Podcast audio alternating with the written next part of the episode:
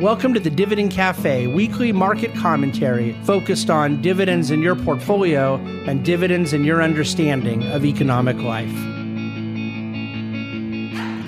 Well, welcome to the very special DC Today. Why is it special? Because it's Monday. Monday means long form written, and there is a lot of market stuff in the DCToday.com today. Um, brutal week in markets last week and brutal couple of weeks before that.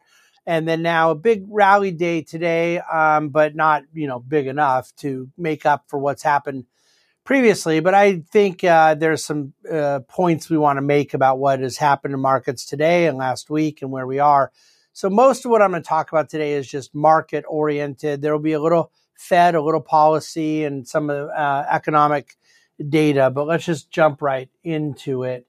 Um, as far as today's close, just kind of giving you today's stuff first and then going deeper. Um, the most important thing I'd say, look, the, the futures were all over the place last night. So this wasn't a rally that started right when the market closed Friday.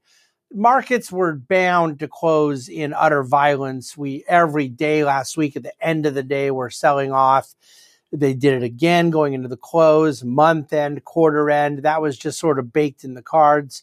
And there's a lot of different reasons why that has been happening and particularly happened Friday. But it wasn't like immediately the, the post market action was pointing up. And even last night's futures opened flat. They went down. They came back up, but not a lot. There was a lot of volatility overnight. I was watching the futures heavily Sunday night and very early Monday morning. Uh, but then they caught a little bit of a bid, but I mean 150, 200 points. So, you know, the market closed today up 150 or 200. It really, in the aftermath of last week and that Friday going into the weekend close, would have been a disaster. And yet, shortly after the open, I'm going to say it was about a half hour. This is going to be extremely hard for me because I left the glasses I need at my desk. I'm going to make my screen a lot larger and I'm going to be using one eye to do this. Um, I'm reading some of the data points off my screen here, but the fact of the matter is that the markets took about a half hour to an hour to kind of warm up. I mean, they opened up, but to get up into this mega range, at one point the Dow was up over 900 points today it, it gave a little bit of that back in the final half hour, but still closed up 765 points, 2.66%. The S&P was up 2.6. The NASDAQ was up two and a quarter. So uh, pretty broad rally. Um, energy, by the way, was the leading sector, and it's worth pointing out it was up 5.77%. Now, energy got hit hard last week, but you had a violent rally to the upside today and we're going to talk about oil prices in a moment and some news with OPEC plus. But the consumer discretionary sector, which was also hammered last week and has been hammered all year, is down over 30% on the year. It was the worst performing sector today, and it was up, but it was up 0.24%. And I couldn't find a consumer discretionary name that wasn't up um, 1%, 2%, 3%. So why the whole sector was only up a quarter point, I, um, as of the time I'm recording, still have not figured out the answer to that. There will be an answer, but um, bottom line, uh, every sector participated in one form or another rally today. you you got to get used to this theme because I said it on the downside, and if there are upside days, it's going to be true. Um, the major factor is going to be bond yields, and so the bond market rallies when bond yields drop and uh, the bottom line is today the 10 year rallied huge with the yield down 16 basis points. We hit 4%. I want to say it was Wednesday of last week on the 10 year. It came back down to 3.7 the next day. Then it did move higher, but didn't retest the four. And now with a 16 point drop today down to 365 on the 10 year yield, you know, you're back to that place where you wonder is 4% going to get retested or not? Or has the, the 10 year seen the high? I don't want to answer that question at this point, but I do think that that will end up proving to be the key factor. I said that months ago about the 3 5. When the 10 year at 3 5, I said if it falls off of that, stocks are going to do quite well. And it fell off of it, came all the way down to 2.7 and mar- stocks were up huge in July and the first half of August. Then, as the 10 year reverted higher, the last six weeks of the third quarter was a bloodbath, both for bonds and stocks. As that the bond yields go, so goes equities right now. It's the best correlative factor we have in evaluating risk assets. I think that earnings season is going to be very interesting. Uh, we won't start getting companies reporting until next Wednesday, which I believe is October the 12th. So we have a little over a week to go to earnings season starts. But the thing I want to share is there are going to be companies that report their Q3 results. Um, and I expect a pretty Darwinian quarter, which is my way of saying high dispersion. Unexpected good news will be rewarded, and unexpected bad news will probably get hit. And that was the case last quarter, too. And it's been the trend for a while, and I love it. It's the way I want the market to be, not all trading up or down together. Uh, when the violence of the sell off we had the last couple weeks and and by the way, this is mostly just true for the last like 10 days. All of a sudden correlations went very high and everything traded off together. Um, there's a couple charts in the dctoday.com, uh, the dctoday.com today. Uh, it's a mouthful that uh, make the point about both utilities and consumer staples, more defensive sectors that they gave in fell to the downside just in the last week or two of the third quarter. But um, fundamentally, as we go into Q3, it's not real, excuse me, Q4 showing Q3 results. It's not really going to be about what happened in Q3 um, as much as market wide aggregate earnings guidance and essentially revisions. Okay, I don't think very many companies are going to be guiding higher than expected. There will be some, but it's not it's not going to be needle moving. The good news will be companies that don't revise earnings expectations lower. The bad news will be companies that do revise lower, and there will be plenty that revise lower.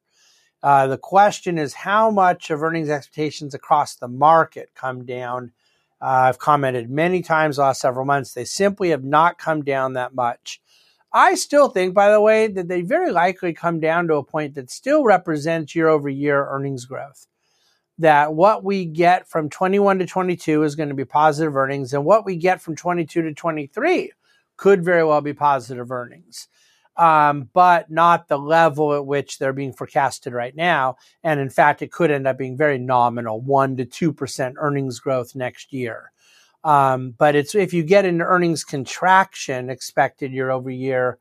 Uh, combined with the repricing we've already had in the market multiple that you could see um, the need for a lower bottom in markets. We we will watch that as a matter of fundamental indicator. Speaking of fundamental indicators, the U.S. dollar expect a ton of companies to talk about the impact that the dollar has had on their earnings in Q3. I put a chart in the DC today showing today the brutal move higher in the dollar. Why brutal? I'm a strong dollar guy. I'm a king dollar guy. I want a good, strong dollar. Why would I call it brutal? because there's a bandwidth of of healthy strength that when you get above it, the brutality is not about your currency strength; it's about other currencies' weakness. That speaks to um, a lack of policy coordination, perhaps a policy mistake of one central bank or another um, becomes problematic depending on what country you are and what sector you are either for importers or exporters. Uh, there's a lot of um, issues, but just historically, it's undeniable that uh, a level of violence of strength like this in the dollar um, has typically been accompanied by very difficult things, including a dollar liquidity shortage, which has an impact in emerging markets, has an impact in sovereign debt, and um, is going to have an impact in corporate earnings as well. The speculation right now is that other central banks are going to get ready to coordinate some sort of intervention and that will help weaken the dollar. We saw on a minor scale, it wasn't coordinated, but on an isolated basis, the Bank of Japan step in to try to briefly support the yen. Um, it's not exactly in the forex, but the British uh, financial authority last week stepping in to buy long dated bonds again, not specific to the currency, but in this case, moving bond yields lower. And that was done after they had been in heavy quantitative tightening, selling bonds, and they had to unwind. So you're seeing patches of spot uh, response, but not coordinated. We really haven't had a coordinated response that included the US with other central banks towards the specific active dollar weakening. There's been a lot of central bank coordination around monetary policy, rate setting, other different monetary targets. Um, the you know trying to create a certain reaction function from from uh, monetary policy. Uh, we've seen that coordination um, over the years. I think of when the Fed and the uh, uh Chinese central bank coordinated in early 2016 in response to a lot of the forex action um, and foreign exchange reserves that were taking place with China. But when you're talking about historical central bank coordination to drive the dollar lower, it's pretty much 1985 with the famous Plaza Accord is the last time that's happened. And right now, I have no information that says we're about to see something like that again. I only see anecdotal spot efforts from central banks. But do I think there are a whole lot of economic actors around the world, including in the US, that would like to see the dollar sell off? Yes, I most certainly do. So I mentioned energy up almost 6%, consumer discretionary barely up. Um, big talk over the weekend about Credit Suisse, a huge uh, European bank uh, suffering, the credit default swaps blowing out, stock price low, a lot of questions the thing I want to say as to why I'm not right now looking at that as a systemic story is that other banks weren't following suit. Generally, when you get your Lehman moments and these types of things, you have all of the banks seeing their uh, CDS, their credit default swaps, the cost of insuring their debt blow up higher together. This seems to be a more isolated story right now. It could turn systemic, but right now it hasn't even really turned for that bank in, in particular. Uh, the other European financial institutions are not showing the same systemic vulnerability. So for now, I'm not um, uh, particularly concerned, but I'm going to continue monitoring the story. Month of September, the S&P was down nearly 10%, one calendar month alone. I mentioned that even consumer staples and utilities fell. Um, some of the big winners were um, of the year. Relatively speaking, they were still down but some of the better performing big cap names really dropped a lot. Apple and Tesla are examples. Uh, Tesla today, by the way, was down quite a bit, even with the market up huge. So look, when they start going for the biggest names, that's that's a sign of this thing, you know, uh, having to kind of go full circle, uh, run through an entire cycle of of bearish pain, and that's where we are right now. Uh, 50% of companies in the S&P 500 were above their 200-day moving average in the middle of August. As of right now, it's only 16% that are. So a significant amount of the index was already in a place, a place of technical weakness, and almost all of the index moved to a place of technical uh, weakness. It's a great indicator when breadth in the market drops that severely. All right. Any other things I want to hit up? ISM manufacturing came in. It was in positive territory, but barely. So overall, it's still expanded, but lower than expected. Much lower, not much lower, but a bit lower than last month. And um, only half of the sectors, I think it was nine out of 18 sectors, showed expansion. So not a lot of breadth, but in aggregate, barely manufacturing expansion from the ISM. Uh, consumer confidence on Friday was up a bit from August, um, and yet lower than what their ri- original uh, expectation had been. Vice Chair, uh, let's move to Fed real quick and I'll wrap up. Vice Chair Lael Brainerd at the Fed made some comments over the weekend that I think indicated they're leaning more towards a 50 basis point uh, rate hike in November.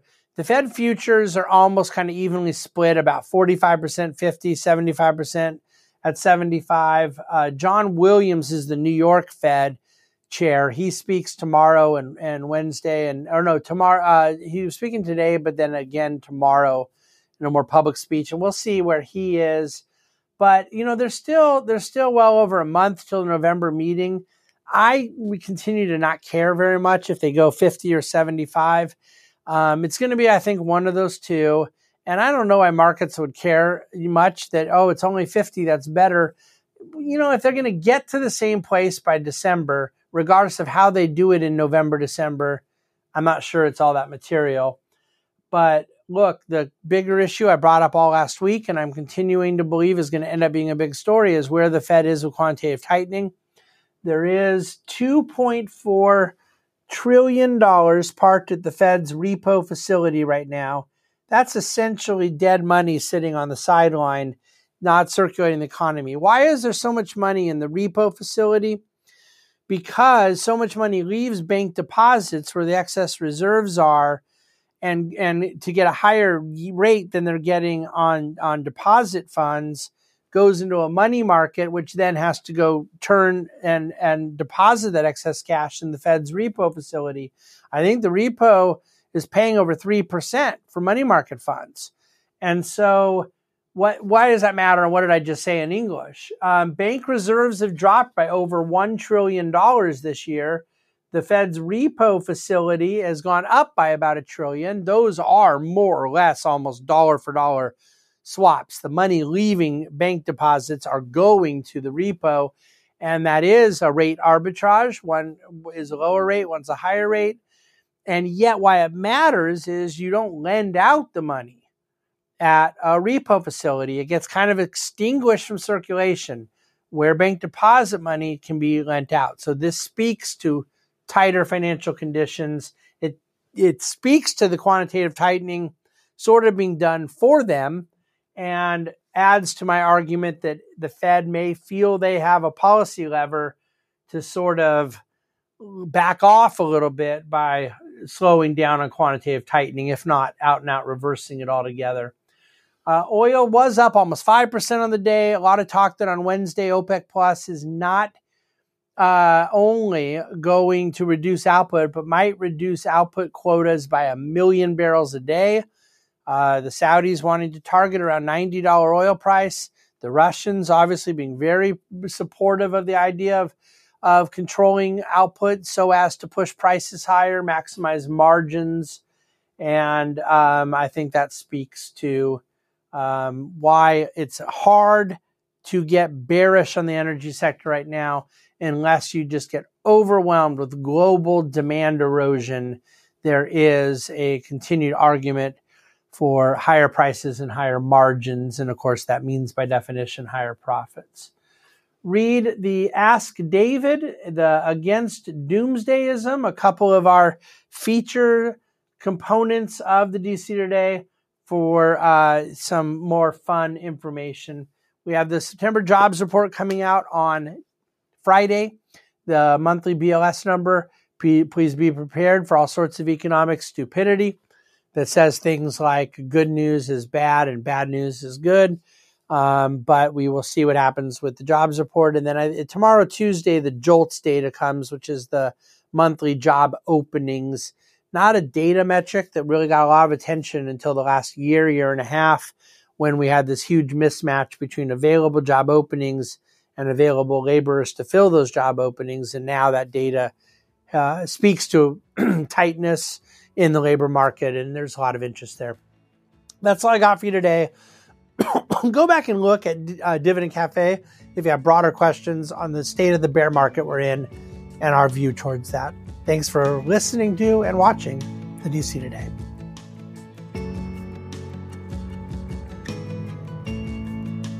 The Bahnsen Group is a group of investment professionals registered with Hightower Securities LLC, member FINRA and SIPC, and with Hightower Advisors LLC, a registered investment advisor with the SEC.